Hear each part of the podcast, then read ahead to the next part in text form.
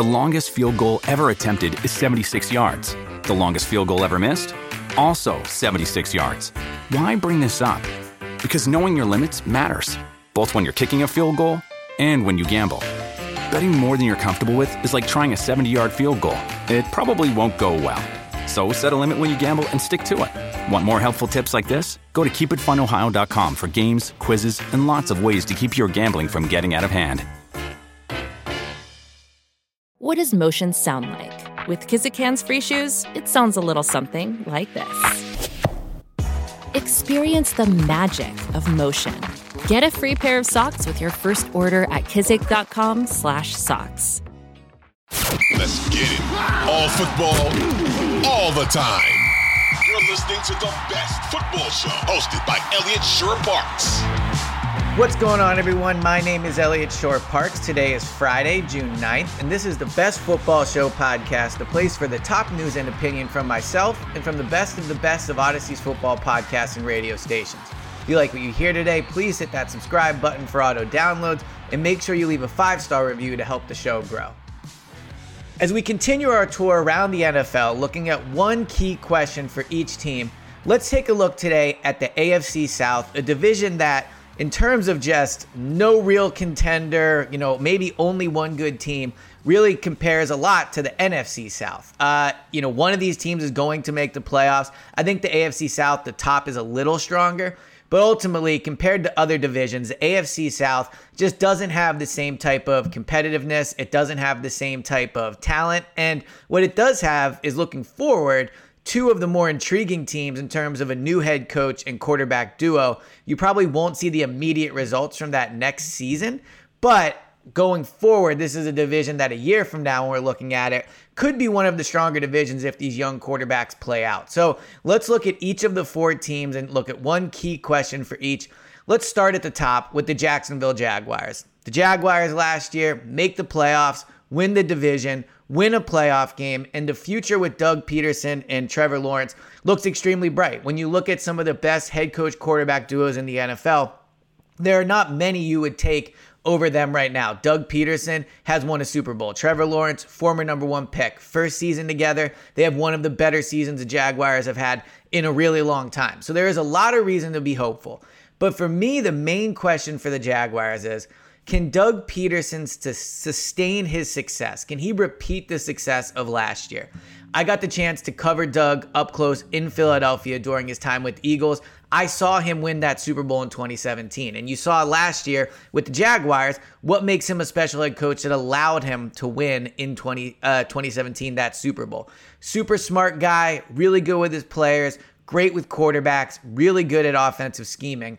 But what happened after Doug won in 2017 is he was unable to come up with a counterpunch. The Eagles went from 2017 to taking a step back in 2018, another step back in 2019, and then an even further step back in 2020, ultimately leading to him being fired from the team. Now, a lot played into that. Carson Wentz was hurt. Carson Wentz never turned into the same quarterback he was in 2017. When you have a bad quarterback, it's really hard to win. Trevor Lawrence is not coming off a major injury. Trevor Lawrence, you would assume, has a brighter future than Wentz ended up having with, with Doug in Philadelphia.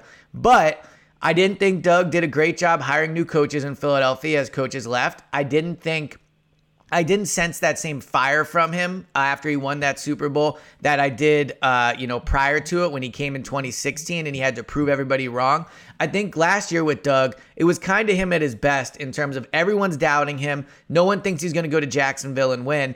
And he goes and he does it. Now, he didn't win the Super Bowl, obviously, but in some ways with Jacksonville, that felt like a, a momentous season. So I'll be really interested to see how Doug handles next year. He wasn't able to sustain success in Philadelphia. And in Jacksonville, it'll be a little bit easier again because of the quarterback situation, the division he's in. I think there's a better chance for it. But, you know, Trevor Lawrence, we have a good idea of what he is. He needs to work on his turnovers a little. We saw that in the playoff game. They're adding Calvin Ridley. I mean, this is a team that should not have any competition in the division. In reality, they should be competing for a number two seed or a number three seed, considering they basically have six wins in the division that they should get fairly easily. So this is a team that should be hosting playoff games, potentially even second round playoff games. Can Doug do it? Can Doug keep it going in Jacksonville, or will, or will he take the same step back that he did in Philadelphia. I, I believe in Doug. I think he's a great coach. Let's see him do it again before we're, we're quick to say the Jaguars are ready to compete seriously for winning the AFC. All right, the, other, the next team in this division I want to talk about is the Indianapolis Colts. Another head coach that I got to cover in Philadelphia. Lots of lots of Eagles ties uh, throughout the league when it comes to coaching. Shane Steichen takes the job as Indianapolis Colts head coach, and for me, the question is, can Shane Steichen do what he did uh, with Jalen Hurts with Anthony Richardson. You already see reports coming out of Indianapolis that Anthony Richardson is impressing. You know, he's getting the playbook down, he's making great throws. He had a 60 plus yard touchdown in OTAs earlier this week, apparently. So we know the physical tools are there with Anthony Richardson. My concern with him coming out of Florida was his passing numbers were abysmal, his accuracy numbers were terrible. Shane Steichen came to Philadelphia and helped turn Jalen Hurts into what he is today. Lots of people deserve credit for Jalen, including Jalen himself, you know, easily number one. But Shane Steichen did a great job helping that offense, helping to make sure that offense tailored to Jalen Hurts' strengths. He worked with Jalen Hurts. He called the plays for Jalen Hurts. And now Shane Steichen gets a chance to do it again with Anthony Richardson. Gardner Minshew is there. He was there in Philadelphia with, with Shane Steichen.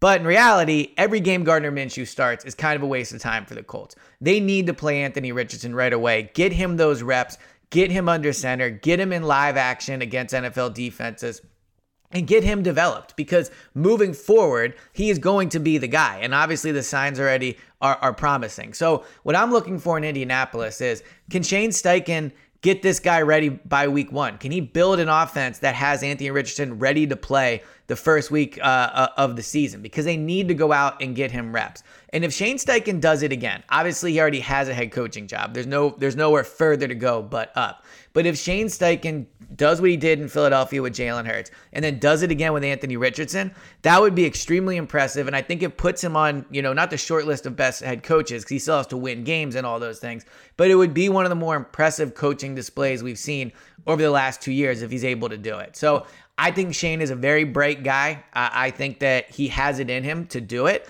And that is my biggest question. Will Shane Steichen develop Anthony Richardson the same way he did Jalen Hurts? And how soon is it going to take Anthony Richardson to get out on the field? Going from the second best team in the division, in my opinion, to not the third best team, but another team with uh, a quarterback question and a young quarterback, the Houston Texans. And this is the question for me. Can CJ Stroud be the best quarterback in the division? I don't think Anthony Richardson can be the best quarterback next year. I don't think Ryan Tannehill can be the best quarterback next year. I think there's a world where CJ Stroud outplays Trevor Lawrence next year. I think CJ Stroud was easily the best quarterback prospect in this year's draft. I think what he did at Ohio State was extremely impressive. He's already very accurate good decision maker, can be a plus player in the run game, good arm. He has all the tools to be just as good as Trevor Lawrence. And what you see consistently in the NFL is as much as we love to break down offensive line, defensive line, you know, skill position players, all those things matter 100%.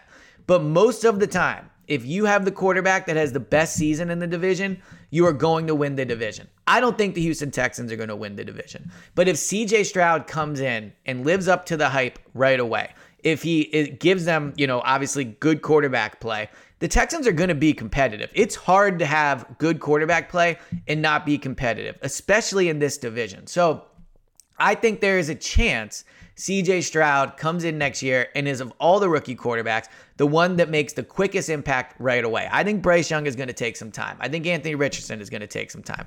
Will Levis in Tennessee, which we'll talk about in a second, might not even play. CJ Stroud's the one to me that could come in and and really make an impact. And in this division, while I again I think the Jaguars will win it, it is a division that is somewhat up in the air, and I think the best quarterback play will be the one that, that ends up winning it. Obviously, a new head coach in DeMeco Ryans, new culture there in Houston. Houston is a bit of a, a, a wild card, a bit of a dark horse to me, simply because of CJ Stroud, and I think he's the most pro ready of all the quarterbacks. So for Houston, the question is can CJ Stroud be the best quarterback in the division? And if he is, get ready for a more competitive division in the AFC South.